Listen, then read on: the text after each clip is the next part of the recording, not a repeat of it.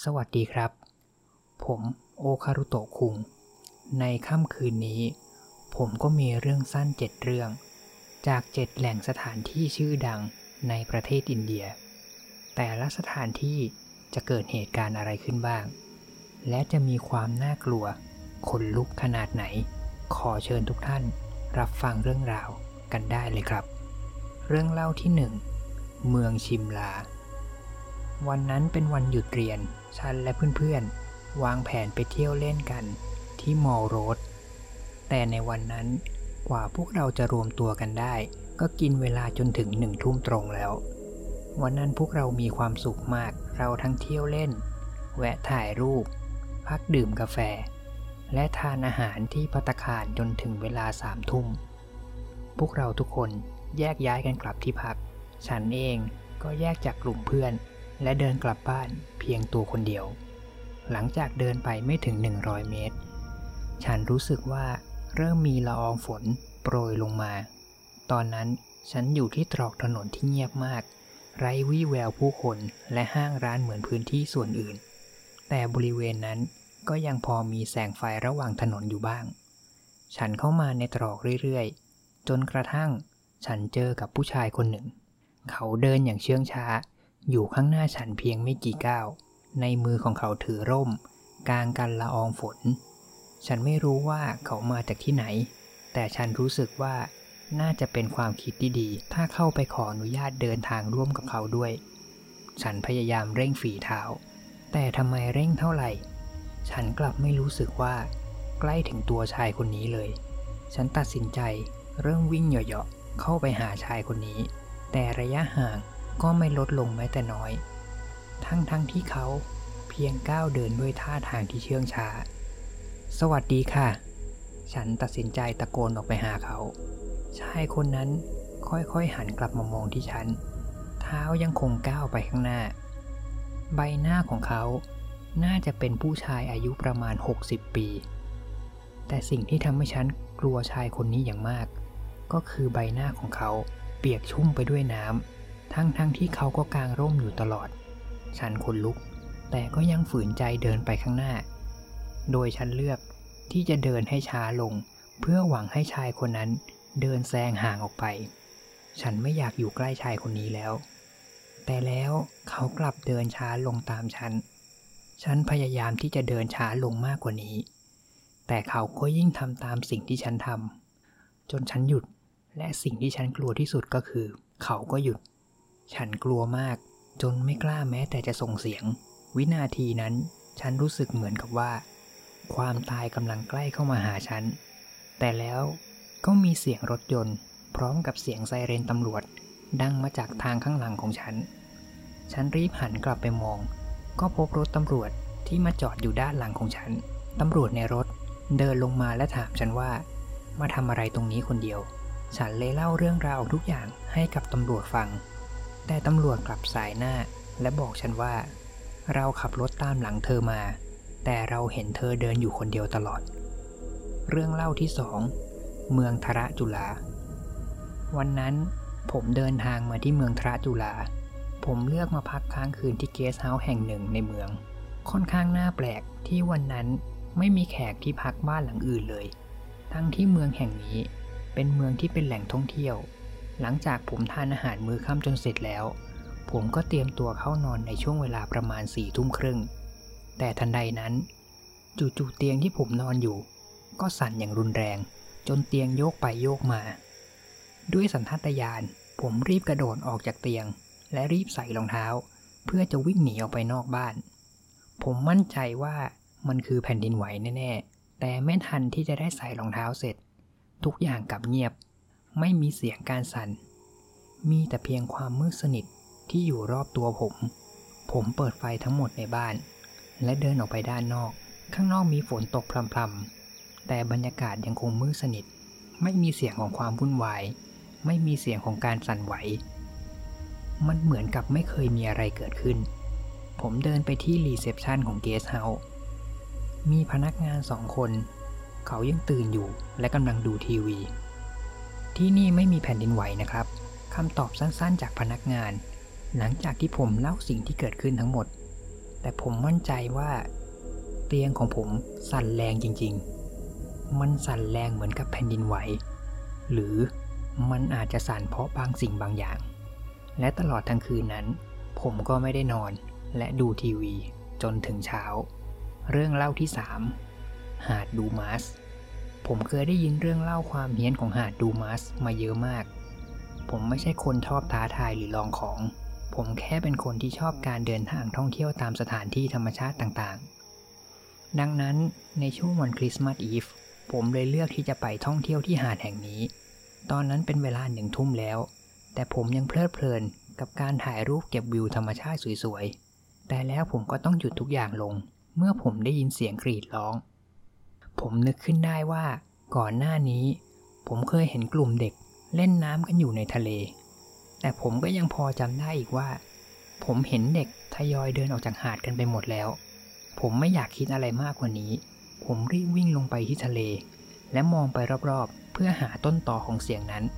ผมสาบานว่าเสียงร้องนั้นเป็นเสียงของเด็กแน่ๆ ผมพยายามที่จะเดินลึกลงไปอีก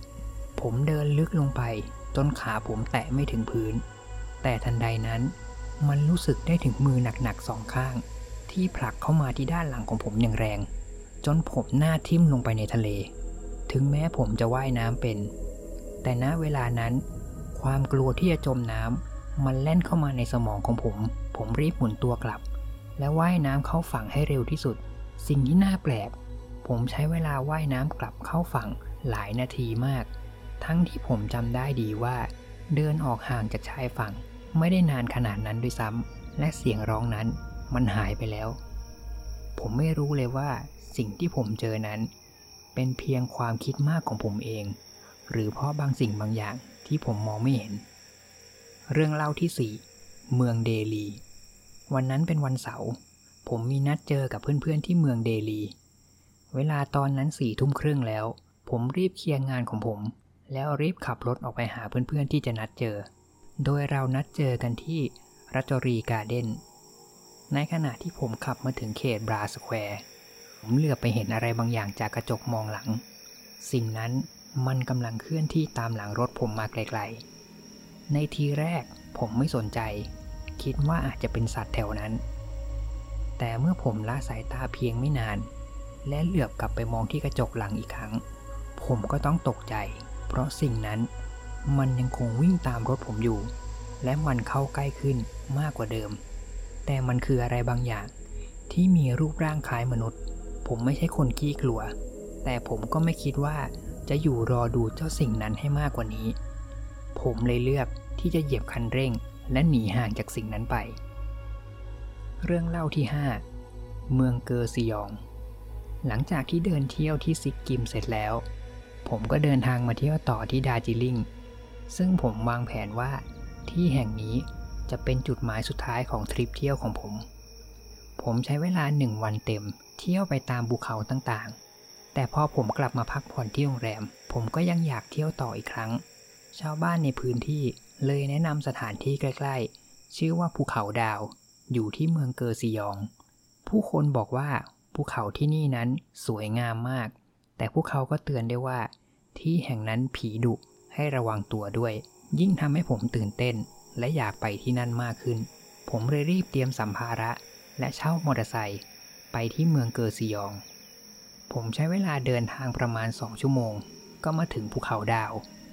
ที่นี่สวยงามมากๆ ต้นไม้ขึ้นหนาแน่น และมีเสียงนกร้องเป็นระยะ ผมลองเดินสำรวจลึกเข้าไปในภูเขา เพื่อจะได้หามุมถ่ายรูปสวยๆ ผมมีความสุขกับการเดินทางครั้งนี้มาก จนกระทั่งจู่ๆ เมื่อผมส่องกล้องถ่ายรูปของผม เพื่อหวังจะชมวิว แต่สิ่งที่เห็นผ่านกล้อง กลับเป็นดวงตาสีเทาใหญ่เต็มหน้าจอมองจ้องกลับมาที่ผม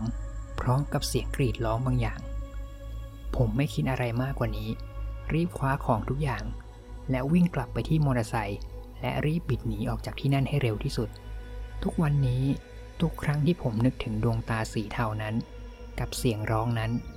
มันยังทำให้ผมขนลุกจนถึงทุกวันนี้ เรื่องที่ 6 ภูเขาพัชมาฮี ผมกับเพื่อนสนิท เราสองคนมาเที่ยวสำรวจภูเขาทัชมาฮี หลังจากที่เพิ่งจบทริปไปงานแต่งของเพื่อนในสมัยเรียนคนหนึ่ง เราได้ไปสำรวจถ้ำพันดาวา ทะเลสาบพัชมาฮี และที่ต่อไปที่เรากำลังจะไปสำรวจนั้นก็คือน้ำตก แต่เราก็ต้องมาเจอกับอุปสรรคบางอย่าง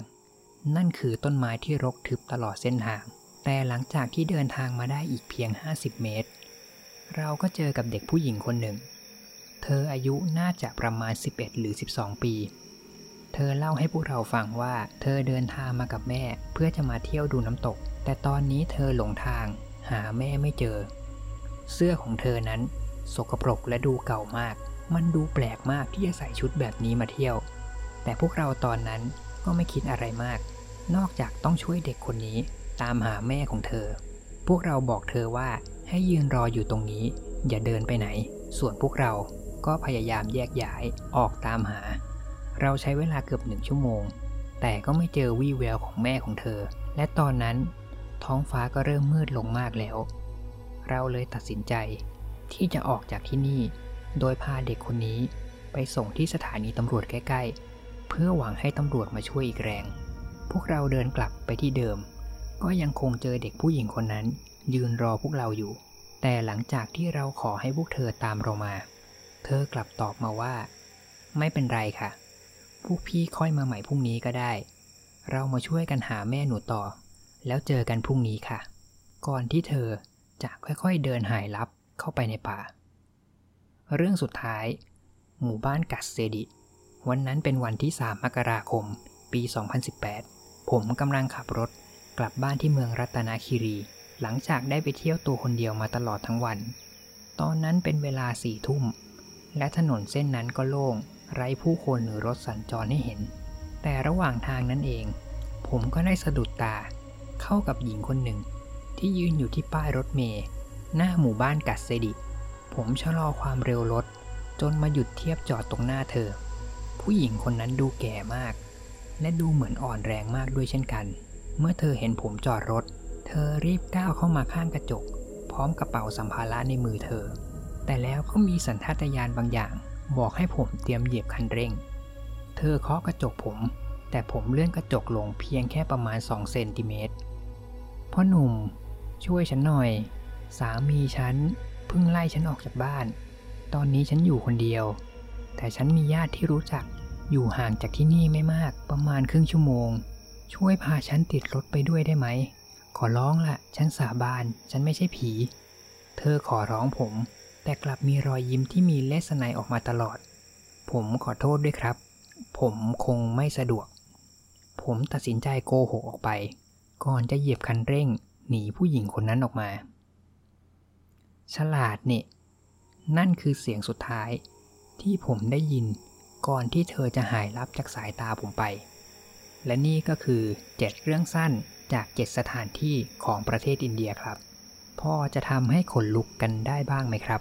สำหรับวันนี้ผมก็ต้องขอขอบคุณทุกคนที่ติดตามรับฟังพอดแคสต์นี้กันจนจบนะครับ ชอบเรื่องสั้นตอนไหนเป็นพิเศษ หรืออยากมีอะไรแนะนำก็พิมพ์คอมเมนต์บอกกันได้เลยนะครับ แล้วเรามาพบกันใหม่ในตอนหน้าสำหรับเวลานี้ ต้องขอกล่าวคำว่า ขอบคุณและสวัสดีครับ